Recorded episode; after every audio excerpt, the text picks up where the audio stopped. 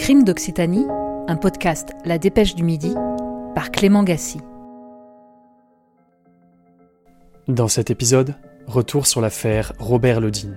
Pendant plus de 25 ans, cet homme a dirigé une communauté chrétienne mystique en Lot-et-Garonne puis en Ariège. Entre 2007 et 2010, sept anciennes fidèles l'ont accusé de viol, d'escroquerie et de dérive sectaire. Condamné aux assises à 15 ans de réclusion lors d'un procès retentissant, il a pourtant été partiellement innocenté en appel en 2012. Ancien fidèle d'un côté, adepte toujours loyaux de l'autre, dix ans plus tard, deux camps restent irréconciliables. Tout commence au printemps 2007. Un couple de quadragénaires se rend à la gendarmerie de Saint-Giron, en Ariège. Ils racontent être menacés par l'homme qu'ils appellent le Saint-Élu, le roi des rois. En clair, leur chef spirituel, Robert Ledine. Après avoir passé plus de 20 ans à ses côtés, ils l'accusent maintenant de les avoir manipulés, escroqués, et surtout d'avoir soumis et violé la femme du couple, Isabelle, pendant des années. Elle qui n'avait que 19 ans quand elle a rencontré le guide près d'Agen, en Lot-et-Garonne, où est née la communauté. Gérard Faudor, président de l'association régionale antisecte ADFI, a accompagné le couple pendant toute la procédure judiciaire. Ce qui apparaissait, c'était terriblement cette influence euh, maléfique. Pour ces personnes-là, de décrire les dînes, c'était très délicat. On sentait un malaise profond et en même temps un soulagement d'en parler. Il apparaissait que on pouvait être manipulé pendant 20 ans sans s'en apercevoir et, qu'il fallait un élément déclencheur pour euh, que la personne se rende compte de cette mise euh, sous condition, cette emprise. Pour ce couple, l'élément déclencheur a été double. D'abord, leur leader leur a demandé de déménager avec lui en Ariège en 2004, ce qu'ils ont fait mais à contre-coeur, disent-ils. Mais c'est surtout la découverte par le mari, Dominique, que sa femme a eu des rapports sexuels avec Lodine pendant des années, et ce sans son consentement, dit-elle. Les gendarmes, ils n'y comprenaient rien aussi. Au début, ils, découvrent une affaire, ils ont, ils ont fait un, excellent boulot. Et après, ça a déclenché un phénomène de, de domino, c'est qu'il y a eu sept autres victimes qui se sont révélées les unes après les autres. Toutes ces femmes accusent leur ancien chef spirituel de manipulation et de viol. Deux d'entre elles étaient mineures à l'époque. Robert Ledine répond aux enquêteurs qu'en effet, sa communauté religieuse a des mœurs très libres, mais que tous ces rapports étaient consentis. Qui est vraiment celui qui se fait aussi appeler Tang Son passé est scruté à la loupe par les enquêteurs. Fils d'un ouvrier vietnamien bouddhiste et d'une mère française catholique, il dit avoir reçu une révélation du Christ en 1982. Persuadé d'être le Messie, doté de visions apocalyptiques, il a bâti une petite communauté de fidèles près d'Agen dans les années 80. Il sert même la soupe populaire au SDF du coin. Il présentait toutes les caractéristiques du gourou, c'est-à-dire le charisme, l'intelligence d'abord, l'intelligence. Les gourous ne sont pas, des idiots, hein. ce sont des gens très intelligents. La faculté de, percer les, faiblesses des, autres, de, voir comment se placer, il a toutes ces caractéristiques. Tout ça rassemblé à un seul homme, à un seul homme. Il n'y a pas de pyramide, il y a Lédine, point barre. Mais un jour d'automne 2007, cinq mois après la première plainte, les gendarmes font une descente dans le Couseran en Ariège. Le Din, Tang, est interpellé chez lui. Puis il est mis en examen pour viol et agression sexuelle aggravée, escroquerie et abus de faiblesse. Il est incarcéré à la prison de Seyss, près de Toulouse, au grand désespoir de ses adeptes qui montent un comité de soutien officiel. Ce n'est pas un chef de secte, placarde-t-il dans les rues d'Agen, où la communauté est née. Le Din a toutefois déjà été condamné dans cette ville en 1984 pour extorsion de fonds. Puis, après 18 mois d'instruction, le procès s'ouvre en 2010 devant la cour d'assises de Foix. Huit parties civiles sont représentées. Le Din, 51 ans, comparaît libre depuis sa remise en liberté sous contrôle judiciaire en novembre 2009. À la barre, des témoignages de femmes se succèdent et bouleversent l'auditoire. Isabelle, la première à avoir parlé, livre sa vérité. Jérôme Schrepf a suivi le procès comme journaliste à la Dépêche du Midi. Ce qui était fort dans son témoignage, c'est la manière dont elle explique, elle, avoir été guidée euh, de manière, euh, dit-elle, contrainte pendant toute sa vie à dans ses choix, choisir son mari, choisir euh, quand on va avoir des enfants, choisir sa profession, bah, ça, elle explique en fait, elle n'a pas été libre euh, de le faire, ni de gérer son argent comme elle le voulait, ni d'habiter à l'endroit où elle voulait. Il fallait que tout était euh, au service de la communauté et, en direction d'une seule et même personne, l'accusé. Il y, a, des mots qui reviennent, il y a des, histoires de positionnement, de loi du retour. Le positionnement, c'est en fait c'est euh, euh, des, sortes de cérémonies euh, où les, adeptes sont positionnés sur une chaise et répondent publiquement à, des, à leurs mauvais comportements supposés au sein de la communauté. Ou puis ça peut durer des heures, c'est au milieu de la nuit. Les accusatrices décrivent toute une mécanique de l'emprise et un univers où Tang avait tous les pouvoirs. Ces femmes, souvent en pleurs, racontent aux juges et aux jurés populaires les missions sexuelles qui étaient dues à Robert Ledine.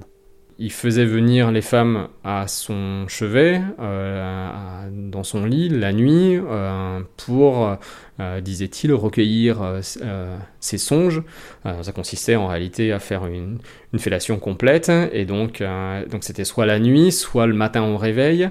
La principale accusatrice, dans son témoignage à la barre, a expliqué qu'elle n'avait pas d'attirance particulière pour les femmes, mais qu'en revanche, à la demande de l'accusé, elle avait euh, participé à des euh, plans à trois avec, euh, avec l'accusé et sa compagne, ou d'autres adeptes femmes, être obligée de, de, se masturber, de se dénuder en public, et non, elle se sentait disait-elle à la barre, humiliée par toutes ces pratiques qu'elle ne désirait pas, mais qu'elle avait accepté ou consenti par peur justement de cette loi du retour et de, euh, de se voir frapper de euh, une sorte de malédiction. Euh. Et pour le coup, l'accusé, lui, ne, démentait pas vraiment, le, enfin, même pas du tout le, les actes. Il a toujours dit qu'en réalité, ces actes-là étaient librement consentis, avaient lieu entre des adultes.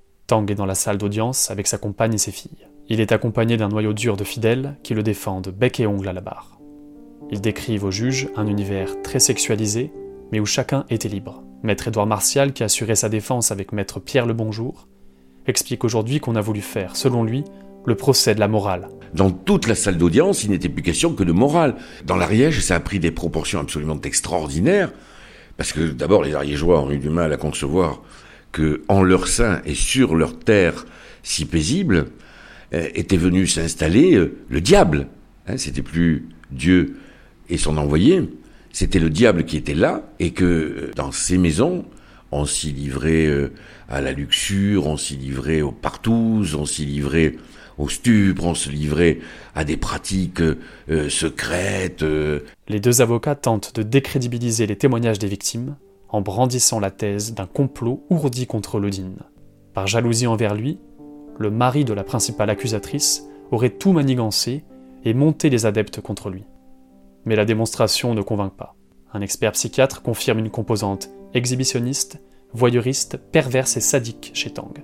Après une plaidoirie de maître Daniel Picotin, avocat bordelais spécialisé dans la défense des victimes de dérives sectaires, la cour d'assises condamne le DIN à 15 ans de réclusion, plus sévère encore que les réquisitions, qui n'étaient que de 10 à 12 ans. Il est reconnu coupable de l'ensemble des faits, viol, agression sexuelle, escroquerie, abus de faiblesse, Gérard Faudor de l'association Antisecte se souvient de la satisfaction des parties civiles. C'était un soulagement. Mais pas, du triomphe. Vous voyez, on a bien senti ça. C'était pas le triomphe en disant on a gagné, non, c'était, le soulagement d'être reconnu comme victime. C'était très remarquable ça, ce côté-là. Métang fait appel et deux ans plus tard, un deuxième procès se tient, aux assises de Toulouse. De nouveau, les anciennes adeptes livrent des témoignages glaçants. Une secte, c'est un mot que j'ai du mal à prononcer encore aujourd'hui, car il me renvoie au fait que j'ai été berné durant 20 ans, reconnaît Isabelle, la principale accusatrice. Mais la défense a appris de son premier échec, maître Édouard Martial. On va plus parler ni de Dieu, ni de l'envoyé de Dieu, et de la morale qui avait rempli la salle lors du premier procès. Moi, je veux avoir en face de moi des femmes violées, des gens qui viennent au soutien de la thèse du viol. Je veux que les jurés entendent tous ces viols les uns derrière les autres je me rendrai au Dieu. Je le sais. Euh, par les questions qu'on adressait, euh, c'était bien évidemment d'être sûr que les jeunes femmes étaient libres, étaient libres de dire oui, libres surtout de dire non. Quel que soit l'événement de leur vie qu'elles subissaient, qu'elles rencontraient, elles disaient non. Et quand elle ne voulait pas euh, adhérer à une idée quelconque, elle n'y adhérait pas, et le dit ne faisait pas de rentre-dedans. Un expert psychiatre confirme toutefois bien l'emprise mentale qu'ont subi les victimes. L'avocat général requiert 12 ans de réclusion. Mais coup de théâtre, le Dean écope d'une peine plus clémente, 10 ans de prison pour agression sexuelle sur deux anciennes adeptes mineures. Il est donc acquitté des viols aggravés sur majeurs et totalement blanchi des faits d'escroquerie et d'abus de faiblesse. Je me suis dit quand même on a vécu dans une illusion judiciaire pendant plusieurs années. C'est-à-dire qu'il y avait eu une espèce de tromperie monumentale qui avait marché et qui marchait à fond, dès lors que la parole de celle ou de celui qui se plaint n'est jamais remise en cause. Il faut prendre les gens un par un et les mettre en face de leur responsabilité et surtout le plus important, en face de leur liberté. C'était ça le plus important. Non, moi je vous sors de la secte. Vous n'y êtes pas dans une secte. Vous avez toujours voulu faire ce que vous voulez et vous y avez parfaitement réussi. Une vision à jamais irréconciliable avec celle des sept femmes parties civiles au procès, qui restent convaincues de la culpabilité de leur ancien gourou.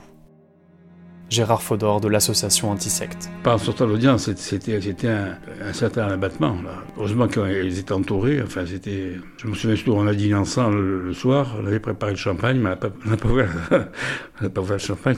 C'était une douleur, oui. De ne pas avoir été, de pas avoir été reconnu comme victime. Les, les preuves, c'était les témoignages des, des, personnes qui étaient toutes concordantes. Il n'y avait pas de, de, de, de fausses notes. Là, il y avait une, il y avait une dépendance. C'est ça que, la justice a raté. Ça elle n'a pas vu ça. Hein Selon lui, le problème de fond reste que la justice en France n'est pas assez armée pour lutter contre les dérives sectaires. Quant à Robert Ledine, il est sorti de prison en août 2016, après 4 ans de détention et 2 ans de détention provisoire. Il est depuis retourné vivre dans son village d'Ariège et a encore quelques fidèles autour de lui. Il travaillerait aujourd'hui comme chargé de communication dans une société de chauffage et de climatisation. Contacté par la dépêche du midi, Robert Ledine n'a pas donné suite à nos sollicitations. Une chose est sûre, les autorités de l'Ariège gardent un œil sur lui et sur ses activités.